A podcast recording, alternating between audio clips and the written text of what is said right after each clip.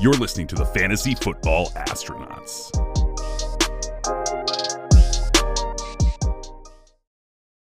Welcome back to another episode of the Fantasy Football Astronauts. I'm your host today, Guy Fieri. You can catch me on Twitter at FF underscore Flavortown. That's the first time I have not screwed that up uh, since making that switch over. Uh, joining us, joining me today is, uh, as usual, is Jetpack Galileo. You can catch him on Twitter at Jetpack Galileo. How are things going over there by you in uh, Italy? Oh, we're doing we're doing well, my man. Uh, yeah, you know, come to think of it, you kind of become the like hot takes Brooks type character. That's a Yeah. a new realization I just had now with all. I, I feel like I feel like they're more flavorful takes than hot. You know, Okay, yeah. that's that's kind of what I go for is, That's is good. flavorful takes. Yeah, most hot takes are trash, so uh, that's good. Yeah, exactly. flavorful, that's nice. Uh, Got some we, spicy ones. we have a, a guy on with us who uh, I've been a big fan of, and hearing that he joined FTN Network uh, was super cool. Um, to to to just kind of uh, get to know that whole team has been an awesome experience for the astronauts, um, and just get plugged in with what they're doing. Um, so we have Debro on the show, Derek Brown. Um, what's going on, Derek? What's going on, guys? Thank y'all for having me. Uh, I see we got a lot of different topics to cover tonight. Um, I mean, we're we're we're at the precipice of grind season right now. Can y'all feel Yeah. it coming? Oh yeah, Oh I mean- yeah. can't wait. It's been Oh man, yeah. Gosh. I feel like all of a sudden fantasy Twitter just went like from zero to eighty. Like all of the people that were fading the season, they're like, "Crap, we're actually gonna have a season," right. and all of a sudden it's just been poof. Yeah. No no positive tests uh, among players in all of August, which is is bonkers. Um, and like only a handful of personnel. And so I think that the NFL's handled this so well and, and we're definitely going to have a season. It's going to be interesting to see if the players continue to handle things uh, uh, so well in season and, and maintain the the, uh, the healthy habits that they have so far. So um, that'll be interesting to see if if a, a slew of cases pop up mid season, how they handle that. But we're definitely going to have a season, um, and it looks like probably a pretty full one. Yeah, I'm totally with you. I, I I've been on board with. I think that we get 16 games.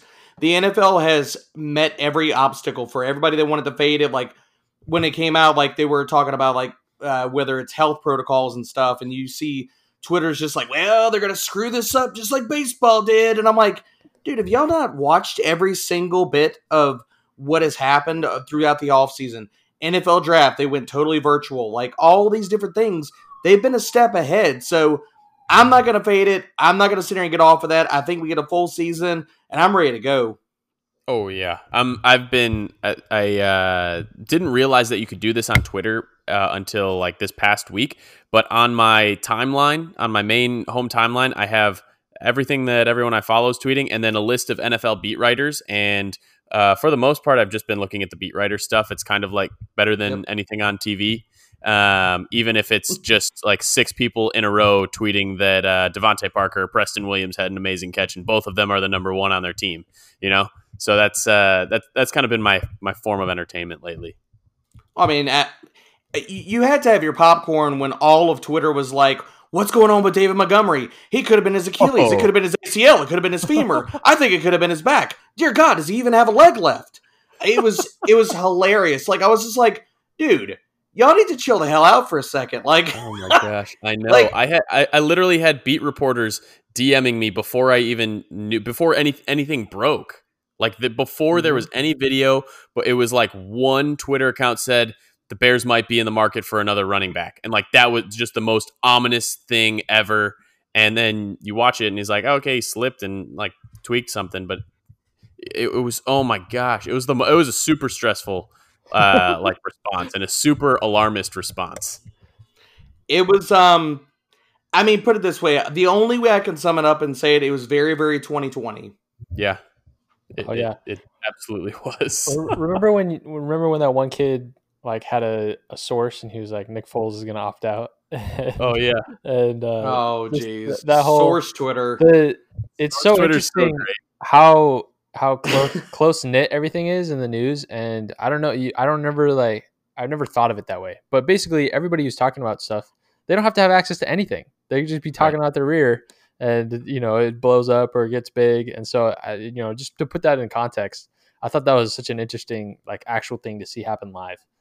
Yeah, I think And- and- Source Twitter and Hand Size Twitter, BMI Twitter, they all share the same van. They ride together with all of the fake Shefty accounts. Um, Yes. now, where they're going, I don't know, but they're all riding together. it's so true. It's so true. Yeah, there's there's just all this stuff out there, and and like half the time it's it's true, half the time it's not, and half the time it's over an overreaction, and half the time it's it's just been nowhere close to what's going on. It's the the initial knee jerk reaction that everyone has. Like there's a panic sell window and a panic buy window, and and I love I kind of love buying in that window because uh, because it's super fun. Anyone that's like, oh shoot, I need to ditch this, and and then just buying, even though you have no idea what's going on. Um, it's it's super exhilarating. And while I'm not in the stock market and I don't really uh, go to casinos or anything, I feel like that's kind of where I get my rush. Yeah, I mean, I I will say if you're really active in dynasties, I mean, I, as soon as the no- the news broke, I did go like pick up like Ryan Nall or I dropped a few guys and stuff like that, just because you just never know, man. Like because if he does have the MRI, if I got the space, now is that going to lead me to like say, well, I'm going to float David Montgomery up? Hell no, I'm not doing that. Yeah. Are you are you snagging? Uh, are you going as deep as Artavis Pierce, undrafted free don't. agent? I mean, I get it. Um, if I'm going to go that deep, I'll just I'll just stash JaMycal Hasty every single where of it. Yeah. You know.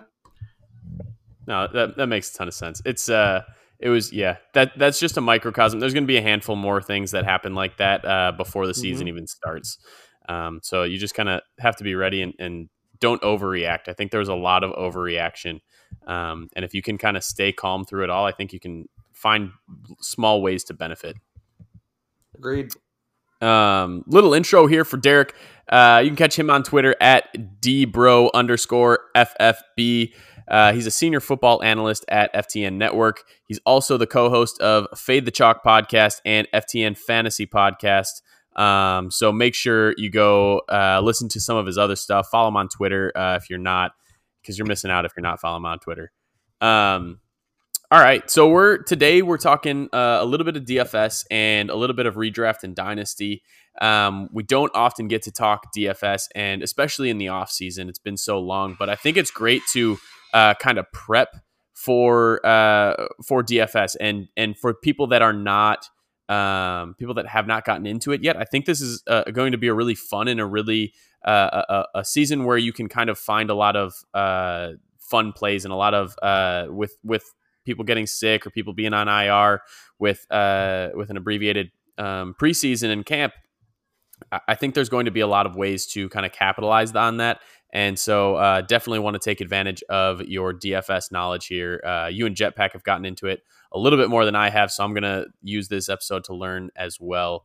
Um, but to start it off, can you share for our listeners that aren't as experienced with DFS, what are the some of the best resources you found um, to just help people get started, or how did how did you even get started? Um, so uh, unashamed plug here. I mean, obviously, if you really want to win, you need to be following at ftndaily.com. I mean, that's that's the answer, right? No, Yeah, absolutely. Um, shameless plug. But it, to be honest, like it, with DFS, I, I, a lot of the, especially if you're brand new to it, I do recommend subbing to a site. I do recommend because a lot of sites right now, like over at FTN, we have a Discord channel, so we're walking through plays before lock. We're like people are throwing in lineups. We're saying, okay, look like whether it's pivots, whether it's even late swaps. Um, we'll kind of get into all of that. It's really, I would say, you need to be subbing to a site in some form or fashion because a lot of the edges and I mean, y'all are also plugged into the fantasy community in the NFL as mm-hmm. well. But whether it's a lot of people that aren't, a lot of our guys like we DM beat reporters, like we have, and I, I know we just made fun of Source Twitter, but like honestly, like last year playing preseason DFS, I literally was going through all of the reports for the Athletic. I was following snap counts, snap percentages for all the preseason games.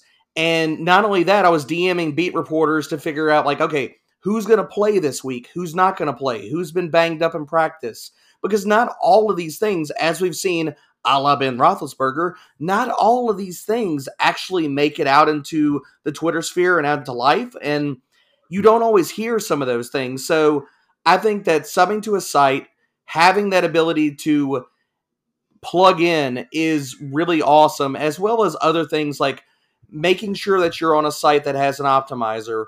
So if you're not, if you're running like say like 20 lineups, 150 lineups, you do have abilities to sit here and set exposures, how heavy you are into certain players, as well as in in a lot of different sites, the ability to see like that slate, like where ownership uh, is going, like how rostered are players, because especially like cash, even like if you're playing double ups, you're playing cash games or GPPs, like the ability to gain leverage on the field is paramount and if you're out there just like pulling up DraftKings on your phone, blah, blah, blah, just throwing out lineups, doing whatever the heck else, this is not season long. And if you want to actually win money and not just burn it every single week, you need to be doing these things and you need to understand one, where the field is going, and two, where are you versus that? Like, if you're heavy into a player that week and he's going to be 2% rostered, dude, you could be printing money. Right. Whereas if you're playing GPPs, are you going to fade a guy that's like, say, 50% owned or 40% owned? Or is he a lock if you're playing double ups and cash games? You know, understanding those things and really, I'd say if you take one thing away from it, you need to know what ownership is. You need to know where, like, the percentages of people that are like, who are they rostering for that week? Because it's the only way that you're going to sit here and understand, like, what you need to be doing that week in DFS. No, that's that's huge. I think um, like that that's most people though are just pulling up DraftKings on their phone because it's fun and mm-hmm. and just entering lineups because because you can and it's easy and uh, but there that's that's such a huge leg up because so few people are actually uh, subscribing. So so so so few people actually have access to these uh, these people that really I, I, mean uh, not not that everyone makes their their sole living off of it but there's a lot of people that that mm-hmm. make a good living off of uh, uh off of DFS and that's that's primarily what they do so when you have access to someone um, that's in it that deep and that has that much experience that just levels you up that much more quickly like you don't have to go through all the the growing pains and the learning pains that you you would otherwise have to. You have access to to people, and um, and FTN obviously is is the answer for that. Um, you you have to get plugged in there. Um, that's awesome. Is there um, talking about about ownership? Just real quick, what uh when you're when you're looking at ownership, what are some um, some kind of landmarks that as you see a, a, player hitting X ownership, you're starting to avoid or fade, uh, and, and, certain ownership and below that that you want more of that in your lineup. So it, it really kind of depends, and a lot of this comes down to one, what type of player you are. Like if you're playing cash games and double ups, you need to sit here and look and see who is high owned. Um, how you're going to construct your lineups. Like, are you going to pay down for the super cheap quarterback? Or are you pl- like rostering like I'm going to jam in these running backs and then I'm just going to figure it out, you know, and what that looks like. It really, it, a lot of that comes down to what you're actually playing because as far as ownership, if I am lo- like, if I'm really high on a guy in GPPs, it's not to say like you don't have to run out a lineup that has nothing but guys that are two and five percent owned. Like that's not the answer because it's really so usually at the beginning of the week, like you want to take a peek at ownership, but really, it's really not going to firm up because I mean, we all know like as the week goes on, you get more news, things, different things happen. Mm-hmm. Uh, with this season, guys get ruled out and stuff of that nature, um, or a guy's looking like he could be limited in the game, and then we get a report on Saturday or what have you. I don't usually sit down and start lineup building until late sun, uh, Saturday night usually I'll, I'll, pour a glass of whiskey. I sit down at about like 1 a.m. midnight, and I'm like, all right, I'm gonna sit here and like at least get a, a, a decent idea of where I stand on the slate,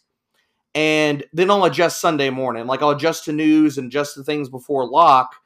So with ownership, you want to have your finger on the pulse, but it, it, it comes down to like what games are you actually playing? Like if you're playing GPPs you can have a guy that's going to be like 50% owned. You don't want to have a full lineup like that and roll out your cash game lineup in a GPP. Right. And unless you want to be splitting like 70 ways with somebody if you do happen to bank it, but you know, it's just to come down to like there are ways like you try to be different versus the field, but I think one of the paramount things is that people don't need to be rolling out a lineup and saying, "All right, who are the low on guys? I'm just going to jam in a lineup of nothing but five percent, ten percent on guys." It's no, I mean, we all kind of joke in DFS. It's like, okay, you play the best plays, but really, like, you set up kind of like I will kind of sit down, look and see what my core players are for that week, whether I'm going to lock button one of the running backs or two of them, or I play a lot of three max. So, am I going to, you know, play two running backs and then maybe in my flex position, I'll rotate between two or three different guys for each team? and what that kind of looks like. Like you can play high on guys, you just don't want to have a full lineup of them. So that kind of leads into the next question, uh, which I mean, I don't know if you did that intentionally, but how do you decide what games to enter on a weekly basis? How do you dec- decide how many how many cash lineups you're going to have, how many GPP lineups you're going to have? Like, what is what what drives that for you? And and do you have a preference between uh, a different different styles of DFS? I mean, personally, after playing for a while, I, I, found, and I've, I've, I've played cash games. I, have tried to, mul- I've, I've multi-entered and things of that nature. I find personally, I'm more of a single entry three max kind of player. Just where my my mindset kind of goes, and I'm I'm better at GPPs. Um, like I will not besmirch uh, anybody for playing cash games. That's totally fine, man. Like if you're gonna play that, it's all good but if, for anybody out there that doesn't know what, what I'm talking about with cash games, it's really your double ups. So you're looking at like say you're in a field of, of 200 people that are in in that in that game. So usually like say 40 to 45%, somewhere around there, a shade below 50% will get paid out. And so say if you enter $5, you'll get paid out $10 or $9, something of that nature. And so a lot of it you're really trying to figure out who is everybody on, who do I need to try to jam in to my lineup that's going to be high on because you're just trying to beat half the field. Like you're not trying to get first place. Um, and how you get different with your lineup, like having high on good plays that are going to see volume, as well as maybe tweaking a player here or there. And a lot of times I'll pay down a quarterback if I'm playing cash, but personally, I find like I play all GPPs, single entry, three max. That's just who I am. And, and and in playing a lot of different games, that's really where I found that like at least I'm best at. And some of that is like you literally just have to play to figure out what type of player that you are. And I've really le- realized that, like, especially over the last two years or so, because, like, I was talking about being in Discord, being in chats and stuff, and learning, because we all learn from each other all in the fantasy space. Like, whether it's a conversation on Twitter, a constructive conversation on Twitter. Right. and, you know, we're all trying to learn and get better in our own way. So, like I'm talking about being in these chats, you're literally about like you could bounce plays off of guys and learn and become a better player in the process. So, in doing that over the last two seasons, that's where I've kind of gone with it. But as far as game selection, I play a lot of small field stuff. And when I say like not these. There's eight thousand people in it, um, and when I'm talking about like, I just find that I, am a better player. I play a lot of small field stuff where there's lower number of entries. Um, just you'll see less differentiation of lineups, but a lot of that as well will go with like single entry. So somebody's not multiing like 150 lineups and accounting for every single outcome, which there's nothing wrong with it. That's all good. Um, but really you want to look for contests like if you're looking at you really want to look at like payout structures like places that have a, a flat payout where it's not just like there's $10,000 to first place and there's like $1,000 to second you know that might seem really great and grand but the chances of you like totally winning that tournament and getting first place is really small so how much of the field is going to cash per se so a lot of times in GPPs that'll usually sit um, around 23%. So you're looking at how many people are in there total versus how many people are going to get paid out or make the make the cash line. So when I'm looking at GPPs, I'm looking at that. I, I don't want to play anything that's going to be like 19%, 20%. I don't play a lot of like quadruples, things like that, where it's really like your chances of even making any money, even if it's a small amount, are really, really slim. I, I stay away from a lot of that. Oh, that makes sense. That makes sense. Jetpack, uh, do you have any preference on on your DFS uh, game of choice? Yeah, I only play GPP. I think cash is lame. Yeah, very simple. Side only, baby. Right? I don't know. Like if I if I I don't know. You spend a dollar, you get a dollar eighty. That's dumb. If I if I spend five dollars and I win a million dollars, that's great, right? Like, yeah. What's the point of this? Is it just to, like I have we have redraft leagues and you have dynasty leagues to just kick it around with your buddies, um, and you know you win 20 bucks or 200 bucks or whatever, right? In those leagues, or maybe you're super cool and you play high stakes. But when you're playing this GPP, like that's where all the value is. That's what makes it exciting. So if you're doing any other format besides the GPP, I just think, you know, you're, it's just a different, different thing altogether. So, um, that, that's for me. I mean, I, I love doing the GPP. I think it's a lot of fun. I found last year I probably won at the 23% mark. So my like hit rate was, you know, kind of matched what was average, and it's just about getting those hits to to matter, basically. Um, that, that's what I've found. So, what's been your experience, Derek? I mean, same. I mean, really, that's what you're playing for GPP. So it's not like cash games. You're not going to like win every single week. You could go through a long stretch because really what you're looking for is to hit like you're talking about. Um, and just to kind of get back a little bit of far as far as game selection, it especially in and I, I don't know how much of your listenership is going to be like new players, things of that nature. If you are just now signing up to DraftKings, get in every single beginner lobby. Like you can until you played enough or you've won enough or whatever, what have you. Try to get in all beginner lobbies and stuff like that. You're going to see softer people making really bad decisions as far as their lineups. So I would say enter all the beginner stuff that you can until you get to the point that you can't because they'll literally like after you played so much, you won so much, you won't be able to do that. So exhaust that if you're like somebody that's listening to this and signing up for the first time. No, that makes a ton of sense. And uh, honestly, so just a quick aside here, that because I'm in I'm in a, a couple leagues with Jetpack, and that completely that that that uh, GPP versus cash game and and Jetpack only choosing cash because of the upside. That completely describes every single roster he has ever created. there is the I mean we were in we were in one league and the floor just completely dropped out. He had Saquon Barkley and then everybody else on his team got injured.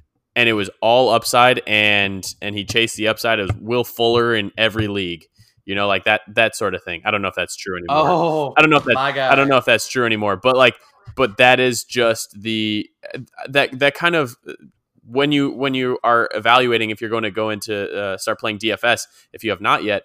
Think about how you construct your rosters in your dynasty and your seasonal leagues because that could probably tell you a lot about um, who you're going to be as a DFS player. Because if you are a if you're a, a high risk type person, if you're a um, ceiling play mostly, GPP makes a lot more sense. But if you are a floor play, like uh, when when we had Brooks on here, he was the exact opposite. It was what's the guy's base? What can I expect out of him each week? Like how can I beat fifty percent? And that's exactly so. I think I think looking at your lineups that you have, looking at your uh, rosters that you've created, can tell you a lot about what you might prefer and where you should uh, even maybe start looking uh, at DFS. So, uh, just kind of an aside there that I, that I noticed um, because as soon as I asked the question, I knew what his answer was going to be um, just based off knowing his his rosters. Um, so, just keep that in mind if, if that's if you're just now starting. Um, but yeah, next question for you is and, um, with Jetpack being uh, this ancient uh, astronomer and and having been through so many different plagues, um, I think you'll have some some good insight here too. How do you think COVID is going to uh, either positively or negatively affect DFS lineups each week? Because obviously, if people get sick, that's going to affect who's playing. Like, how do you how do you see people being hurt or capitalizing on that? I think just, uh, I mean people are not great to adjusting the news. Like if if any of this comes out, and, and some of this we're going to see some of these things play out, especially at the very beginning of the season. Are guys going to get ruled out? Like, how often are they testing? Are they testing, you know, a day or two before? Are we going to get a little bit more notice? Are we literally like an hour before going to find out how, like, guys are getting ruled out? And a lot of the field does not adjust well to to news to guys being ruled out and and what that does for a team sometimes doesn't matter. Sometimes if it's especially on the defensive side of it and i know that that twitter loves to talk about defense doesn't matter. I am firmly against that. Um in the sense of when you're talking about matchups. Yes. Um because i mean you could even like look to last year um, towards the end of the season. I mean, there were weeks. I, I remember one week where I, I had a great week because literally the entire Washington defense was down. They were starting like third and fourth cornerbacks, and nobody's talking about it. So adjusting to injuries and some of the like if players get ruled out is going to be huge. And overall, I do think that the industry as a whole, or at least like who you're going to be playing with in a lot of different lobbies or head to heads. Um, I mean, just straight up, they suck at it. So the ability to adjust to that or adjust to um, whether we, heck, if we're even talking about guys getting ruled out between the noon games and 4 p.m. games, right. and we're talking about late swapping players off of your lineups, like you ran a lineup and all the guys during during the the early the main slate just sucked, and or you had a really good lineup, or and guys get ruled out. How are you going to adjust and late swap and, and, and change up your players to the news that you're getting? So I think that there's going to be a lot of edges, man. I really, really do this year. Jetpack, what are your thoughts there? Yeah, I mean, I think it'll be about staying on your toes, right? Uh, and just the way that I, I, think about like redraft or dynasty, handcuffing is going to be really interesting. And um, you know, with DFS in particular, I think the matchups are stand out so much more in terms of you know how you're viewing yep. the field and everything like that. And so there's probably going to be a lot of value generated just by sticking off with the same matchup um, and just playing a backup if a guy drops out, and then you know being able to sort out after that. So I mean, strategically, I think that's worked for me in the past where you know maybe a guy's on the injury report, but I really like the matchup. I'm going to stick with that matchup, and I'll just take the discount on the salary when you play the backup instead. Um, and I found that to be pretty fruitful.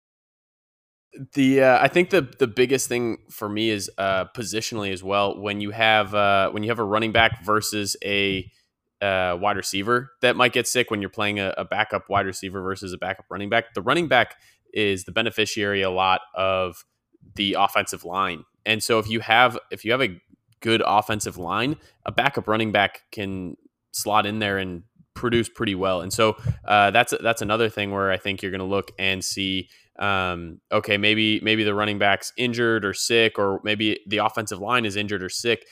That's something that you also have to pay attention to. That I don't know how uh, if you're if you're really plugged into these communities, if you're really plugged into to Twitter and following the beats, you probably have a leg up on okay, is half of this offensive line out? Like right now, half of the the Eagles offensive line is injured and so let's just say let's just for for example say that that's in season all of a sudden you know that probably Miles Sanders is not going to have a ton of help and so you can if if Miles Sanders goes down you're not going to start Boston Scott with with uh, supreme confidence. You know, you're you're looking at the offensive line situations, um, and, and, you're looking at the player personnel uh, situations as well because this is going to affect not just one person. If it does affect people, it's going to affect multiple people uh, across the same position, and uh, and that's where I think if you again, just like what you're saying, Derek, if you have your finger on the pulse a little bit, you can capitalize on um, kind of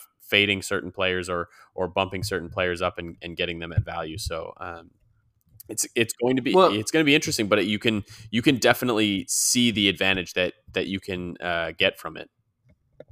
Well, I think it's important too that if if you're looking for edges of that nature too, understanding the context of certain players' roles, like you're you're talking about Miles Sanders, and understanding if his offensive line or things of that nature are downgraded that week, is he still going to catch passes? Is he still going to get in the open field?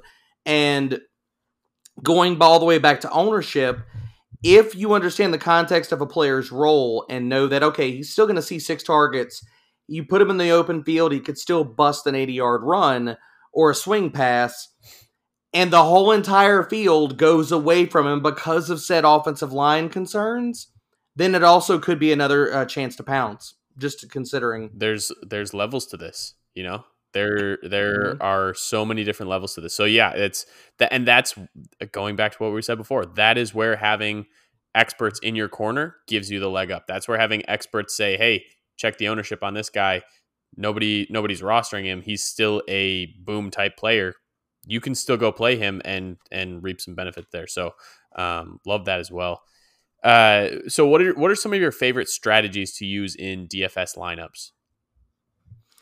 I mean, obviously, 95% people that you talk to in DFS are going to tell you stacking. I mean, that's an obvious one. Right. So, whether it's, you know, teaming a quarterback, two different um, pass catchers, and then running it back, which saying running it back, basically, if you're stacking a game and you're picking one offense and you're going to go quarterback and two pass catchers. Now, whether you do have some correlations there, like if it, like we're talking about pass catching running back, can you play like a quarterback and one of his running backs and then a wide receiver, sure. Or if you're going to do a full game stack, you want to make sure that usually you have another guy on the other side of the uh, of on the other team because if the game goes crazy and another team is in catch up mode or um, you think that you know this other team is going to be in positive game script so you want to roll the running back and then you're going to play pass catchers from the other side you if you're going to game stack a lot of different times, you want to make sure you got two on one side, one on the other, or vice versa. Um, as well as, I mean, and just lineup building in general. Like I sometimes will stack one game and they get parts or pieces of another game as well, or basically where I'm I'm double stacking, if that makes sense. Um, where I've got a quarterback, two pass catchers, or, or players from one, one game, and then I'll lump that with players from another game that I think the total could either go over, or I just like the game script for either players. If that all kind of makes sense in my rambling. No, that that totally makes sense. And I, I guess to kind of jump ahead and, and build off that, are there any player stacks that you're especially looking forward to this year? Uh, what for week one? I mean, yeah, yeah, and, and just kind of projecting out throughout the season. Um, the the schedule's out, and uh, and so maybe maybe projecting out through the season. Are, are there any players that you think definitely for week one, and that that probably throughout the season you'll you'll likely see in a lot of your lineups? I mean, it's a week to week basis. Um, I, I did write a, a really quick, like after DraftKings released their week one uh, pricing, I went through and just guys that kind of stood out to me. Um, I do think uh, just a few different guys off the top of my head. Uh, I think that some situations that we th- we deem that are ambiguous right now are places that you probably can get unless like reports we don't know what's going to happen between now and, and kickoff but if we have certain situations and like players are in good matchups uh, like the colts backfield for for instance the jaguars are going to be terrible still this year like their defense is going to be god awful you could run over them all last year that's probably not going to change because the personnel hasn't changed and walking into this season, are people going to play Marlon Mack? Are people going to play Jonathan Taylor? Because both of them are in the 5K range on DK. I, it, it's a backfield that I think I'm probably going to, depending on what we get for reports, um, as well as I think that there's a great edge to be had as far as playing a lot of different slot wide receivers. You'll see a lot of different people come out here and talk about, okay, well, cornerback wide receiver matchups don't matter. And I'm like, okay, if it depends on how you're dividing that up, because no, every cornerback does not shadow a wide receiver. Duh. And if you're looking at it from that way, yes, you're looking at it totally wrong. But if you're looking at a slot wide receiver and you know a slot corner, because a lot of the slot wide receivers are going to be in the slot, whether it's 50 to 70% of their snaps. And if they're going against a slot corner that is just bad, you know that he's going to sit there and whip him the entire game for 70% of his plays. So if that's the case, that's a lot of different like matchups that I, I I won a lot of money last year playing um and he's still not good this year playing a lot of uh slot wide receivers versus the Detroit Lions because Justin Coleman struggled last year. And as far as other guys that I mean teams that I like, I think that looking at offseason moves and just because a team name is great on paper, so like as far as the defense, like some people that have not been paying attention all offseason to free agent signings, injuries, players that have opted out. They're going to look at it when they open up the DK app and they're going to say, oh, hmm, I don't want to play anybody versus the Bears because I, the, the Bears are good, right? The Bears are probably going to struggle versus the pass this year, at least in the early going. Um, so a lot, I think there's going to be a lot, like getting back to all of this, I think there's going to be a lot of edges as far as personnel, offseason movement, and people that are just now catching back up to all of this. If you are either plugged in or you've been plugged in all offseason and you never turned your gaze away, I think that it is going to be a print fest week one. Jetpack, um, are there? I, know, and I, I, I feel like I bring up Drew Lock way too often um, because it's just kind of a layup for you. It, is Drew Lock someone that you're targeting, or, or are there any quarterbacks that you think um, can return value uh, week one? Yeah, I don't know about week one, but Drew Lock and that Broncos receiving core, they'll probably be cheap for a good portion of the beginning of the year just because Drew's kind of an unknown to a lot of people. But I mean, I'm a pretty big fan of his game, just generally speaking. I think he's he's uh he's got it. Um, he can he can definitely spin it, um, and the the receiving core is fantastic. And I I know too that there's a lot of hoopla about these these players um, not performing well as rookies because they're not getting as much on field reps and all this kind of stuff. But when you look back at the 2011 lockout season, that's that's Julio Jones and that's AJ Green's rookie year, and the deal was they were fantastic. Um, it's not necessarily about what kind of in-game reps you're getting, but a lot of it is, uh, you know, are you good? um, and we've had a slew of receiving groups that haven't been as impressive, and then we saw 2019 really stand out um, and perform over expectation. I think this 2020 class is going to be similar to uh, what they were able to produce last year just as rookies. And um, the the lack of on field game reps doesn't bother me as much as it would for like a defense. So the defense is going to be playing catch up because they're going to have no idea what the offense is going to be running. And for a rookie to learn, okay, I run this route here, or for Jerry Jeudy who's played at Bama and knows all the different concepts for pro style offense, knows and understands option routes, knows and understands how to read a defense. That's an easy call for him. He's not going to necessarily struggle um, in terms of timing or figuring things out. I think they'll pick it up quicker than most people are ready for. Um, and like Derek is saying, the defenses are not going to be ready just in general. Um, so we're going to be printing a lot of big games. Um, but so Broncos for sure, I'm a big fan of uh, because I think that they'll be cheap throughout the season. And then the the Bengals is the other team that I, I think about because while the Broncos uh, are talented on offense, uh, the Bengals uh, or the, I would say the Broncos specifically have a much stronger defense, and the Bengals uh, literally have nothing. I think they just paid Trae Waynes like $42 million or something like that. And he's trash. He has been trash his entire time at Minnesota, and now he's their like best corner. And they don't have anybody anywhere else on the on the whole roster that can play defense at all. Uh, and so they're going to get destroyed constantly that on that side of the field. But uh, offensively, they're they're a powerhouse. Um, so Bengals receivers, and you can stack whoever you want. I, I'm I'm very excited about uh, all the value that's going to be generated um, from that team, and specifically the game scripts that they're going to get, just because they're they're not going to be able to guard anybody. Yeah. To your point, Tyrod's probably going to carry a lot of ownership. They play the Bengals uh, week one.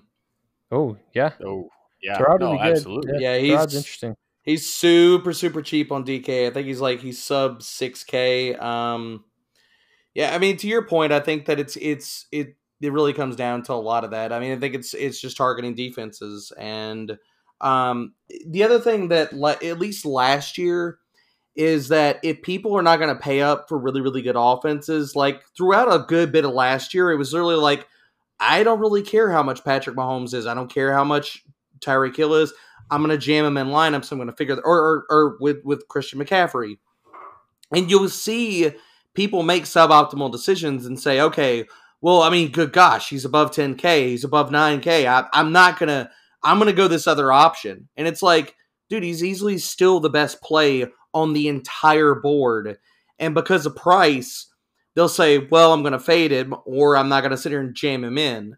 And I think it's a bad way. No, absolutely. I think, um, and I was just having this conversation where you're going to where you're going to find value against defenses is um, when there are rookie defensive backs playing uh, because there are going to be a, a lot of uh, rookie defensive backs coming in and getting significant time. And playing man to man coverage is easier early on with an abbreviated training camp. So I think I think there's a good chance you see uh, more man to man coverage early on in the season and just D line, just pin your ears back and go to help out these corners. You won't have to you won't have to be in coverage as long. You won't have to make as many reads. It's let's let's have a safety help you over the top and let's let's put a rookie corner man to man and um and I know the Bears at least that's that's the team I'm most tuned in with the Bears at least have been running man coverage one on one drills every single day um, throughout camp and I think their secondary their secondary is going to be bad their secondary like, is like, half Pro Bowlers and half uh Jags you know no like their corners are like Kyle Fuller is not great uh Skrine is in the the slot. He's not great. Then they're going to be starting what either is Jaylon Johnson still banged up? Uh, Jaylon Johnson is full go, and it's it's Jaylon Johnson or Kel- Kevin Toliver there, or or Toliver. Tol- and Toliver is hot garbage. He's he's not good. So I think if you're looking at it, a lot of like you're talking about secondaries, the Vikings stand out. They're leaning heavily uh, we already talked about the Bengals. We talked about uh, I talked about the Lions are going to have one of the worst secondaries in football as far as they're leaning on Justin Coleman, Desmond Trufant, and a rookie in Jeff Okudah.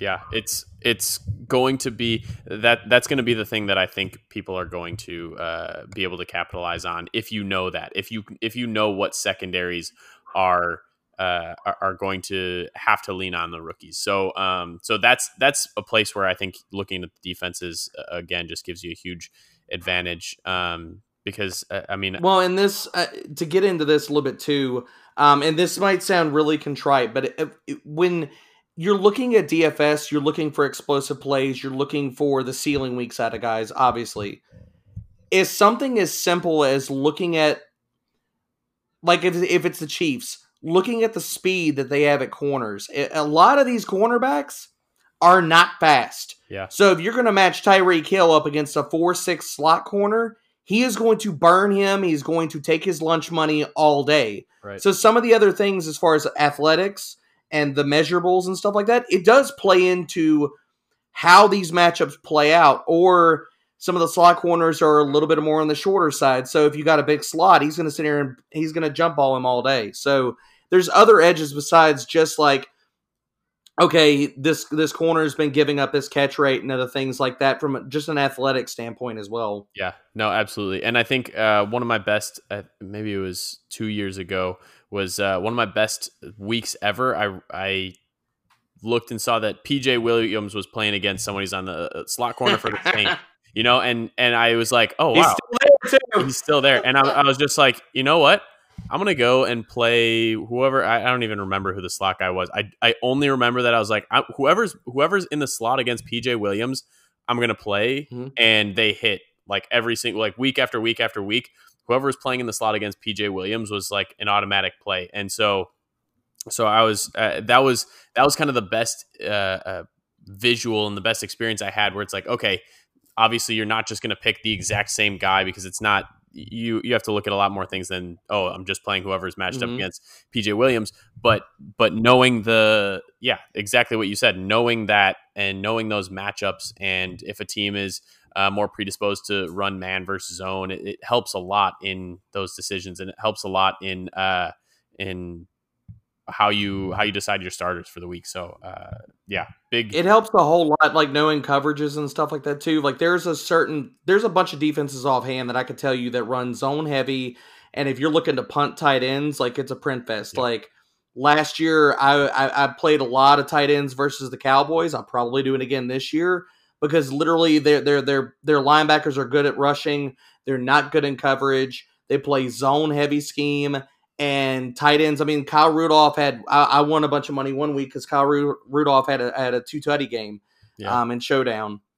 No, that's uh, yeah, exactly, and that's where that's where you're not necessarily going to know that. You need to have the help uh, to to get you there. Um, awesome. Let's so I got one more the- DFS oh, yeah, question. go Yeah. it. So uh, quarterbacks are basically the linchpin because of the you know the offense and everything like that. And so my question for you from a strategy standpoint is: Are you a high pay quarterback guy or a low pay quarterback guy, or what? How do you strategize there? Because that's where I start all of my lineups is around the quarterback, and then I go from there. Basically, what's the my most favorable matchup th- that week, and then I, you know I always have a, a, har- a difficult time deciding okay, do I want to just do a bunch of cheap guys and find the best matchups there, or, or what's what's your limit there? Uh, well, part of that comes down to game game selection too. So if you're playing cash games, I would tell you a general rule of thumb. I would more likely pay down like every single week. Like that's what I'm talking about.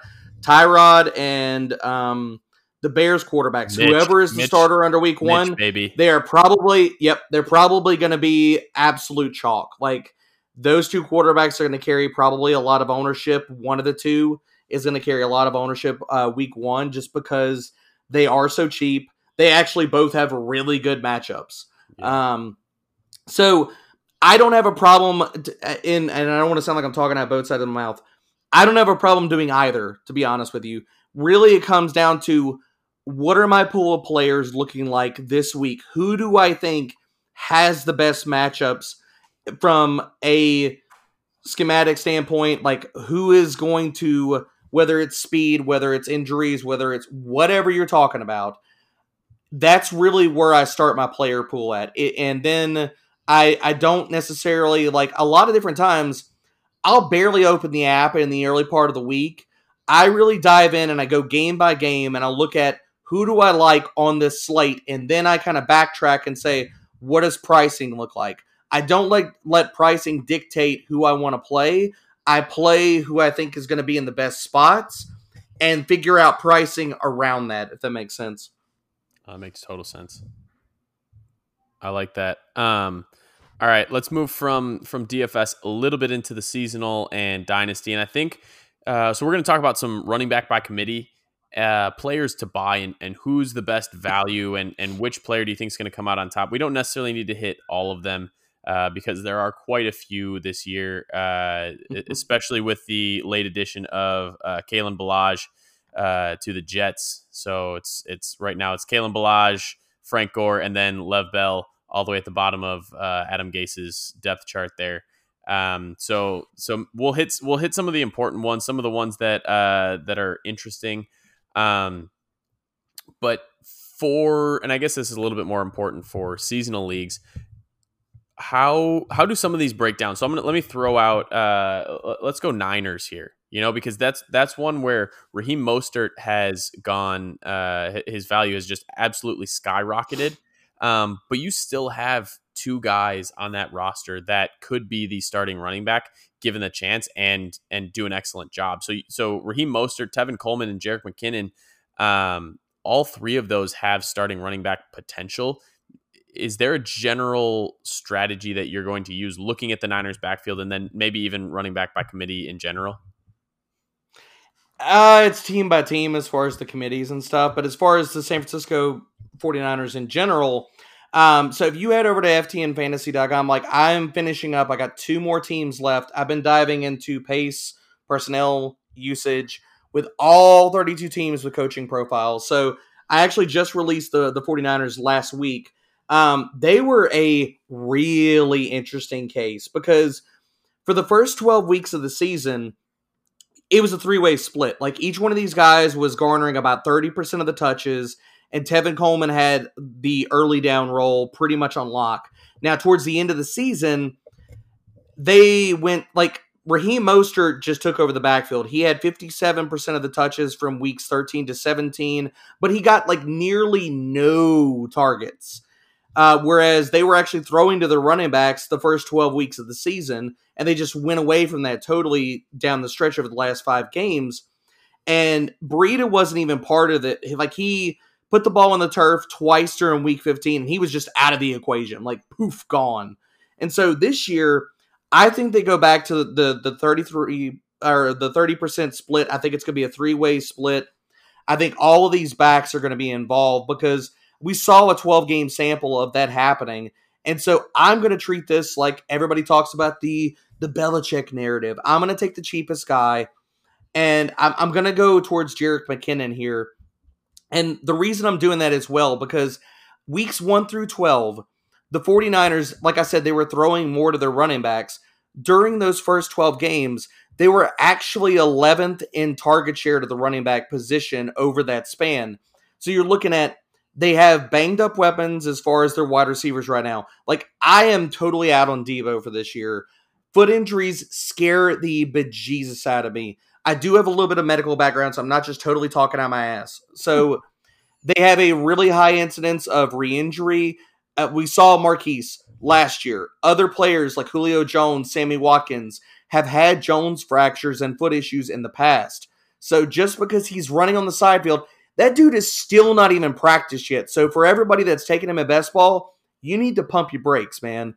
So I'm out on Deebo. I think that they actually pump some more targets through this running back position. So again, if we get a healthy Jerick McKinnon, he's the guy that I want because I think that he's the best pass catcher in that backfield. No, I think that's absolutely correct. And and don't forget they're paying him what, like nine mil this year. So yep. you're if you're paying for something, you want to take advantage of what you're paying for. He's he's getting the money. They haven't been able to use him. So uh, as far as an ownership uh, standpoint, there's got to be some pressure for um, Kyle Shanahan to actually put the ball in his hands um, to to show that that wasn't just wasted money.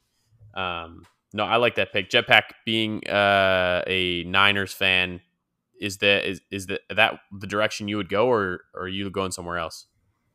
I love Mostert. I'm I'm all about him. I think he'll. I mean, he took over the backfield in the second half, and you know we talk about like hot hand. Uh, Mostert can run it, and the deal is he gets he'll get runways that you know you can, anybody can drive through, but he can cruise way faster.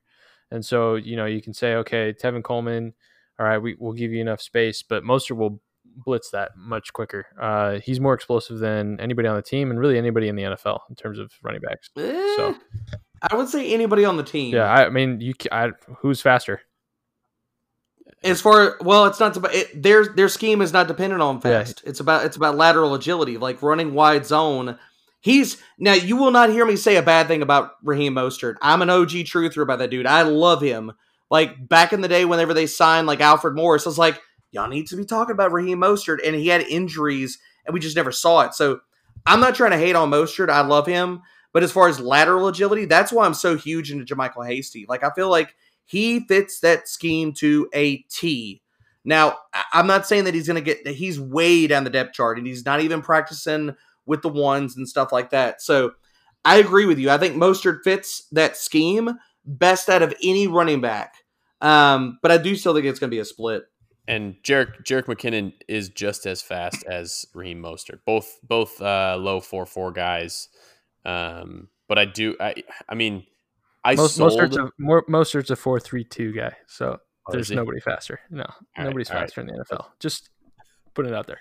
all right, that's. I mean, I mean, all right. He's all the right. he's the fastest tail. He's the fastest lead tailback since Chris Johnson. So except for know. Matt Breida, who is the self declared fastest person in the NFL. well. Um, no, uh, I mean, I, I I sold Raheem Mostert early on when um, when it looked a little bit more like he was the sole backer when you could kind of convince people kind of after that that hype that he was the lead back and i think i got pretty good value there. I don't know if selling him at this point uh, especially in dynasty is the move because he probably is not worth as much as uh, he'll produce for you in the season.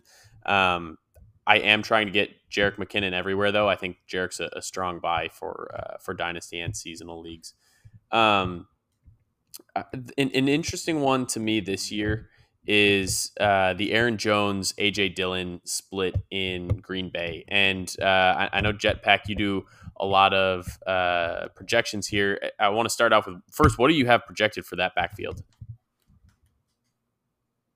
I'm I'm pretty heartbroken. I got Aaron Jones down in the like 200 carries ballpark, and then AJ Dillon down at 140. So um, I think Aaron Jones will be definitely the third down back. I mean, he's too much of a, a, a weapon on the outside, uh, like a legit.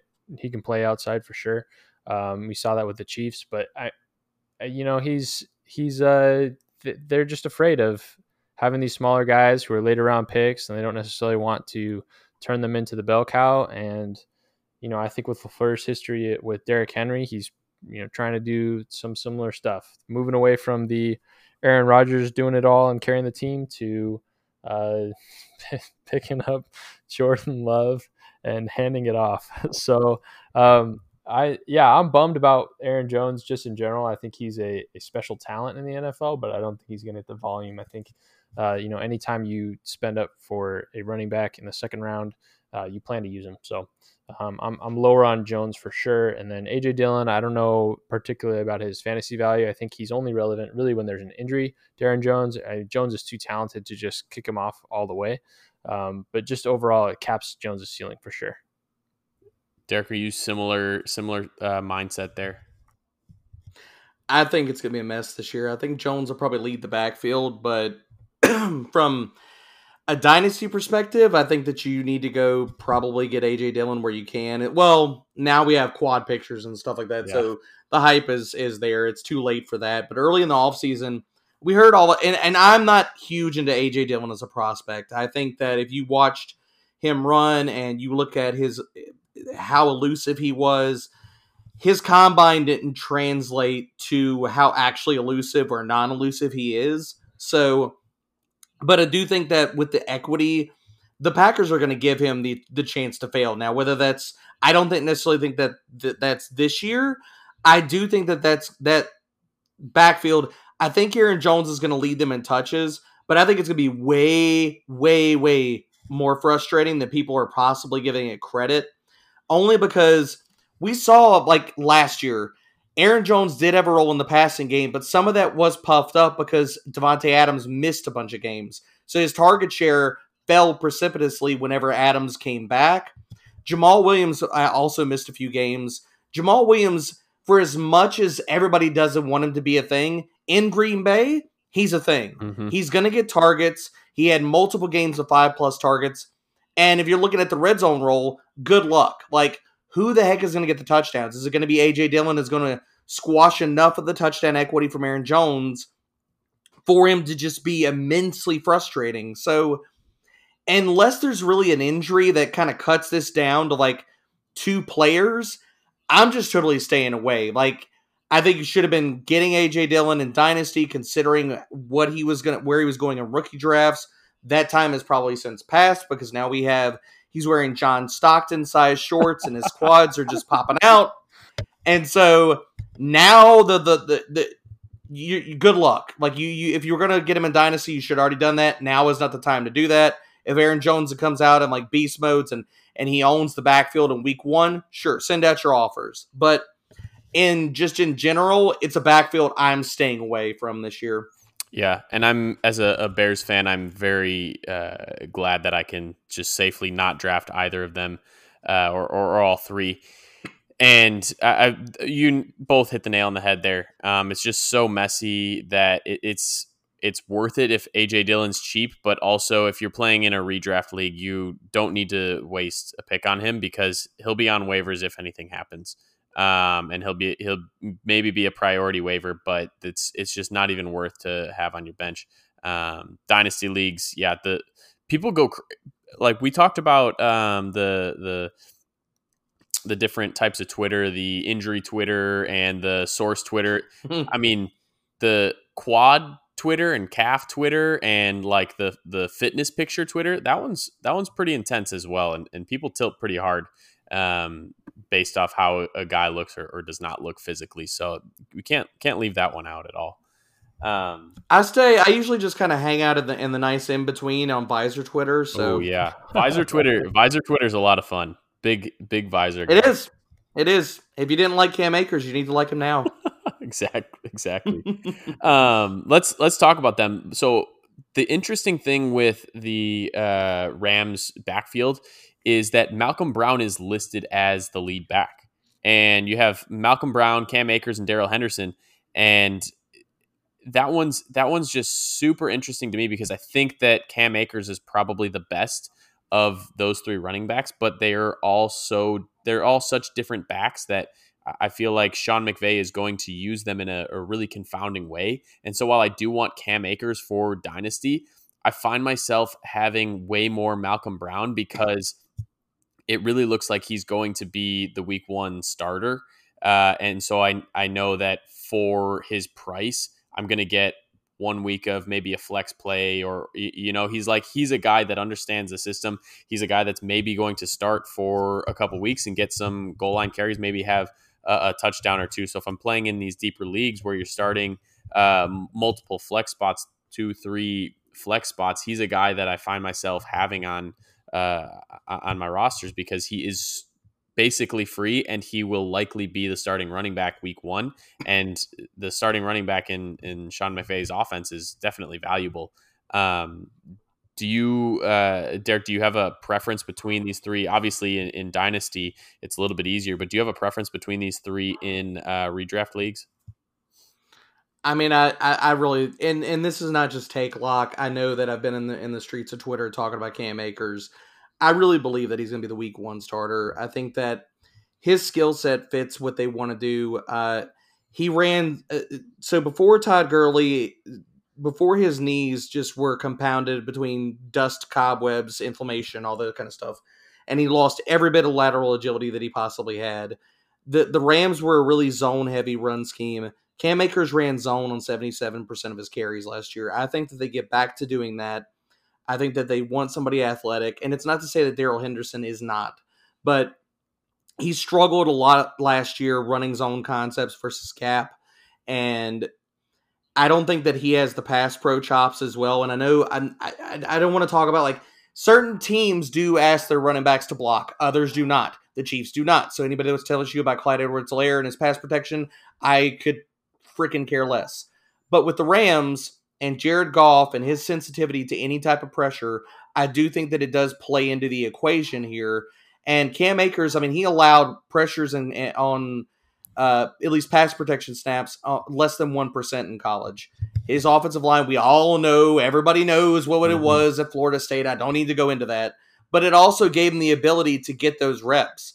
I think that he fits what they want to do as an offense. I think that his skill set fits because you look at last year, the Rams were a super outlier as far as like what they did not using Todd Gurley in the passing game. What happened to that team last year? Cam Akers can play in the passing game. I can actually make a, a decent case that he has more pass game chops just from a what we saw in college over Henderson. Malcolm Brown good guy. He's like the ugly version of Jordan Howard. Like he he has never been asked to catch the ball. He will not be asked to catch the ball. Even last year when he was getting red zone touches, he still wasn't asked to catch the ball. I think that they need versatility in the backfield, and I I peg Akers as being the the week one guy that's going to lead them in touches. Jetpack, where do you stand on this Rams backfield? Oh, I'm right there with you, man. I most talented guy, right? So you, you got to play your guys. I, I don't know that. I think the volume is the question mark. So I, I my rookie concerns are always that everybody's going to end up being Joe Mixon and Malcolm Brown is going to be this Jeremy Hill guy that just hangs out, and Darrell Henderson's going to be Giovani Bernard. It's just going to be this gross deal. And the Bengals, uh, you know, the Bengals offensive line sucked, and so the Rams off, you know, so that vibe really scares me. Um, but Cam's the most talented guy in the, in the backfield for sure. Oh, yeah, undoubtedly, and and yeah, that's right. the that's the thing. In redraft, I, I, mean, I don't have the ADP pulled up right now. In redraft, are you uh, are, are you comfortable having him as uh, he's probably going as your your RB three? Uh, is that some is that someone you're you're comfortable having as your RB three unless you're going unless you're jetpack and you've already drafted six running backs by the uh, fifth round? right. Yeah. So it, in almost every roster that or every team that I build, he will be the RB four. I, I, don't mind RB three. I think that's fine. Um, but yeah, you don't want him in in a like a true starting spot. You want to be able to flex in and out with the, another receiver or something like that. But um, yeah, I mean, most builds, I'll, he'll be RB four for me. Well, that's the great thing right now. Even like even with Darrell Henderson, his ADP has not moved. I mean, in best ball right now, which I think is the sharpest form of ADP that you could possibly get right now, he's going still usually in the fifth. Sometimes he'll slip to the sixth round.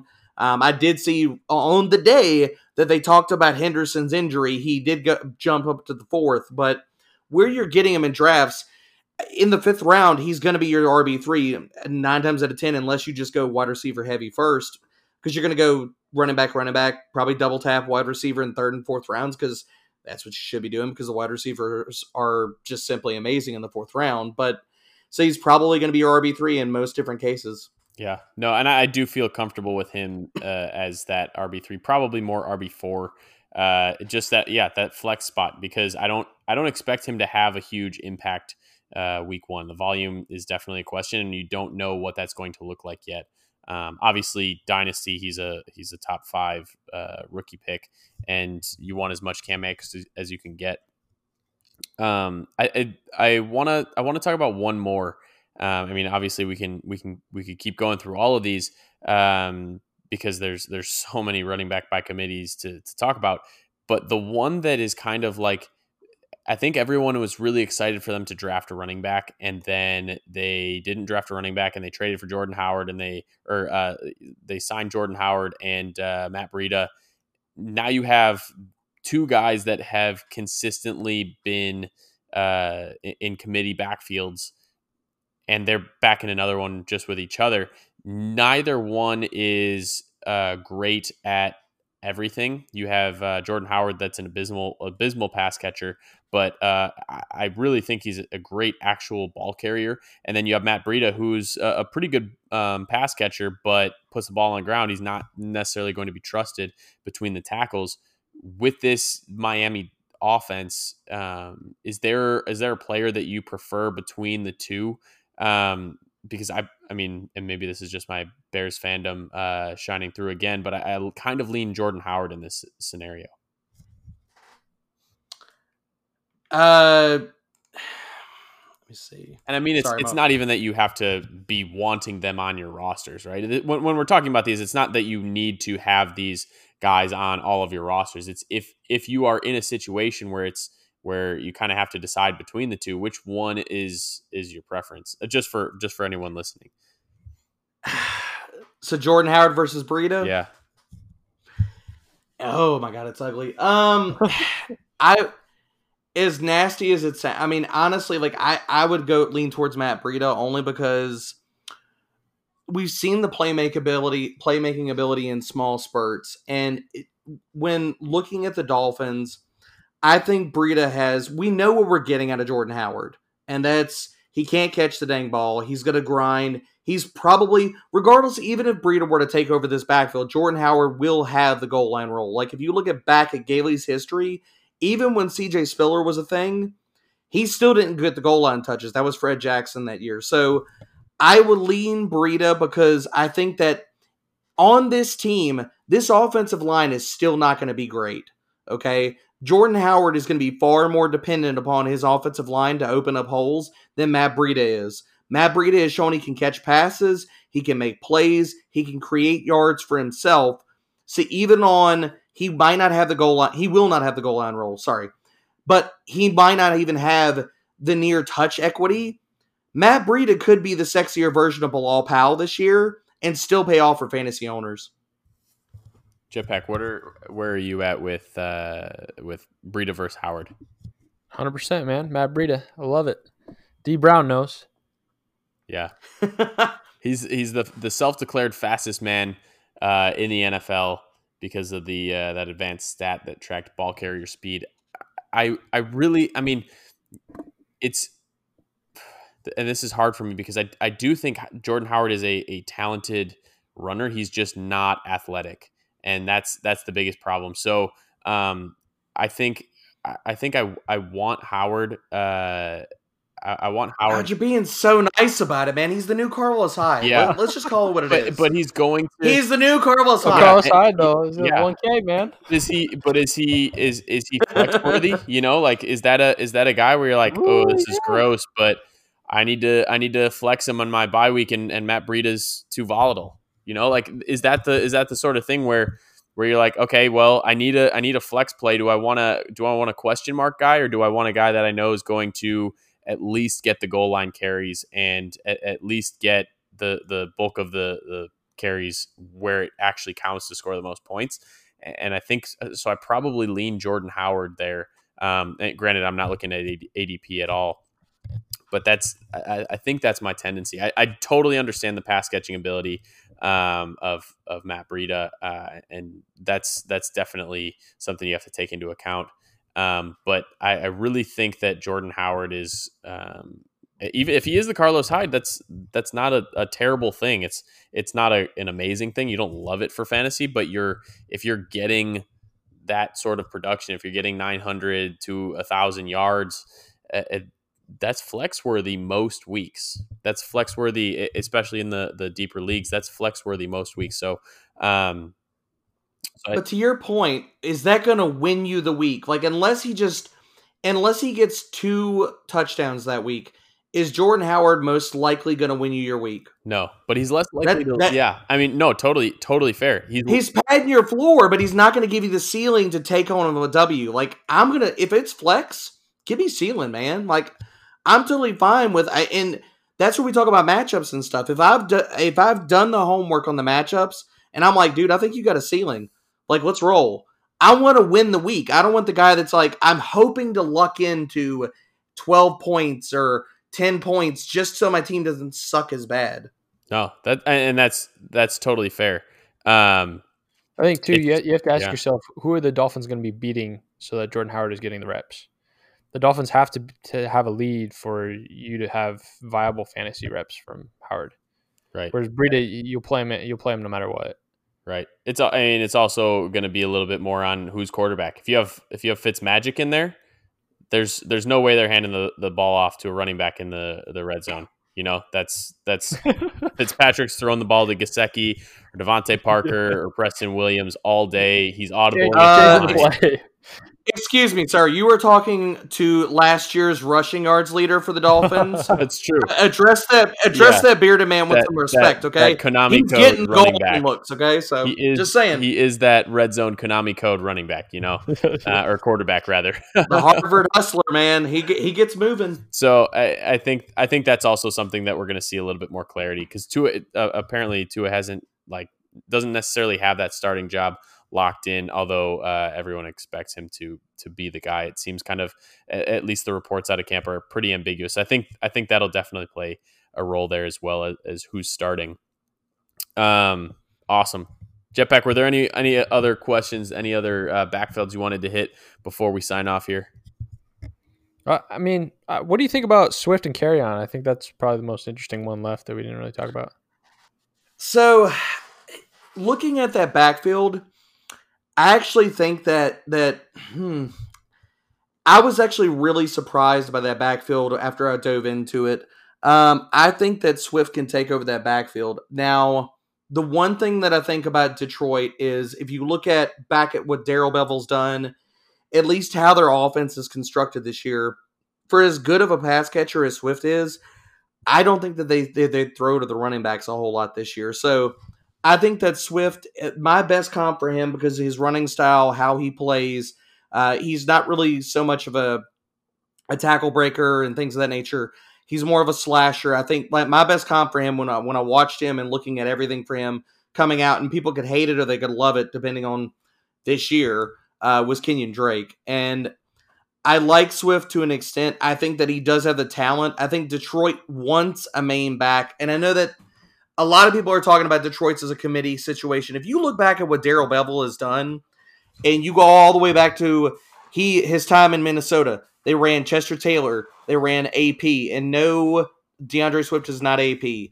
But even after that, they leaned on Marshawn Lynch. And then towards the end of his tenure in Seattle, they had a crap ton of injuries. They couldn't keep a running back healthy to, to save their lives. And you look at what Detroit has done over the last two years they've tried to make Kerryon into a lead back. Like his rookie season, after he got the snaps, he was averaging somewhere around, uh, I want to say 17 touches a game. And even last year, the first six weeks before he went out, he was averaging close to 20 touches a game. He was in the 19 range. And you look at where they're using it, I think Swift could run away with the backfield. I don't think he gets a lot of targets, but if I'm going to peg and put my the feather in the cap of one of those guys, I think that as long as Swift can pick up the the playbook and he can hit the ground running and not face plant, I think that he can own this backfield. Yeah, I'm with you on that too. I, you know, the exactly what you're saying about them wanting a bell cow. Um, I'm just concerned that Kerryon will end up hanging around or, or be competitive enough to steal some reps. Um, but I just don't know if he's going to be healthy. right, enough, yeah, I. I don't know. I, I literally don't know, or if they if they're willing to actually give him the work, or if they're just going to say, "Look, we'll, we'll just give you seven touches a game just to keep you healthy." Like that's my whole thing. And I love Kerryon coming out. I absolutely loved him, but I mean, we've just seen it. Like he can't stay on the field. Yeah. No, it's tough. And then all the comments about him and his his knee brace. Oh god! So Did you see the comments too about he was talking about like uh D'Andre Swift does like Yeah. he jukes and jives, he shuffles, and he's like, I can't do any of that stuff. I'm like, oh god, man, that's not good. Uh, yeah. so yeah, I mean, definitely a fade Kerryon um, type deal. But so in my in my rankings though, I moved Swift up ahead of Akers for that reason because you know I'm a little bit more concerned about Kerryon's health. Where are you at between those two guys? I lean so I lean to Akers only because I think the offensive situation, like his touchdown equity, could be increased. Um, but again, like that could be my some of my predispositions about like I think that Akers could own that backfield. I, I do think that, and I just think I think the Rams are going to be a, a a better team than people give them credit for. Like I think that team is going to score a ton of points, and not to say that the Lions won't, but in looking at how their offense is going to run, they were one of like when Stafford was under center last year, they were I want to say was top 5 in red zone passing percentage. So I think Akers could garner a little bit more touchdown equity than Swift can just because when I think that when they get in close, I think Detroit's going to want to pass the ball. Yeah, that's fair. I mean, yeah, they're they're so close to me, so I, it's always interesting talking to those two guys specifically. But um, yeah, man. Uh, as far as I mean, we can wrap up that section, but tell us, just kind of give us one last plug on what you're doing with FTN, uh, what you guys are building there, um, and then where we can find all of that information. And you know, if you want to shill some uh, of your uh, promo codes, you can do that. But yeah, tell us tell us what's going on, on the FTN fantasy front. Yeah, man, we got all kinds of stuff coming down the pipe. I mean, like between live streams, we're doing, uh, we're partnered with Underdog right now, so really, really doing a lot of best ball content, um, as well as, uh, I, I the beginning of uh when I first got hired on at FTN, I have a ton of dynasty content still on the site. All of my rankings, I think I have like tiered and ranked uh, close to 350 players for dynasty. So check all that out. Um, currently, like I said, I'm going through coaching profiles it, with the, the the season, I'll be doing anything from dynasty to season long to DFS, really covering the gambit and trying to be the Swiss Army knife. So all my content you can find at ftnfantasy.com, ftndaily.com. Right now, we also have ftnbets.com. I don't do it as much on the betting side, but uh, yeah, get subscribed. Obviously, get uh, check out the podcast to fade the chalk. Uh, myself and my co-host Adam Pfeiffer, we're doing three episodes a week. Um, that's really it, man. I mean, uh, we are running a, a, a great, great promotion right now to where if you sign up for FTN Daily, you get a sub subscription for that. You get FTN Fantasy for free right now. So if you're looking at like, I know a lot of people, like we've all been on Twitter, and in the last like I'd say three to four days, fantasy Twitter has just poof come alive. And so if you are trying to catch up on your prep and you're like, I haven't looked at crap all off season, there is so much content on FTN Fantasy from str- strategy articles to tiers to rankings to the draft guide. There is no way that you can't get caught up extremely quickly. So get signed up for FTNDaily.com. You get the fantasy side for free and go crush your draft, man. I mean, it is time to go right now. I'm freaking lit. Like football is back, guys. That's right, baby. Uh, I mean, yeah, FTN has built a monster, and we're so excited to be working with you on that front. Uh, just you know, getting to know you on on one level, but then also just getting to build something um, super cool. So, ton of fun. Thanks for coming on, man. Uh, really great having you. And uh, Oh, hell, thank y'all for having me. And I, and I do want to say this before we get out of here. Every bit of content I do, I have a lot of love for y'all's team over at Astronauts. Between Moyer, yourselves, there is a ton of talented people. All of the video content, like people need to go check out y'all's YouTube. All of your video content, your player breakdowns, they're absolute fire. Hey, it means a lot coming from you, brother. Uh, anyways, it's good having you on. Um, and I know Rish is. It sounds like Rish is lost in space a little bit, um, but, but we'll we'll try to get him on at some point. But uh, uh, thanks for coming on, though. Um, it was a total blast. Uh, we are the fantasy football astronauts, and we are blasting off again.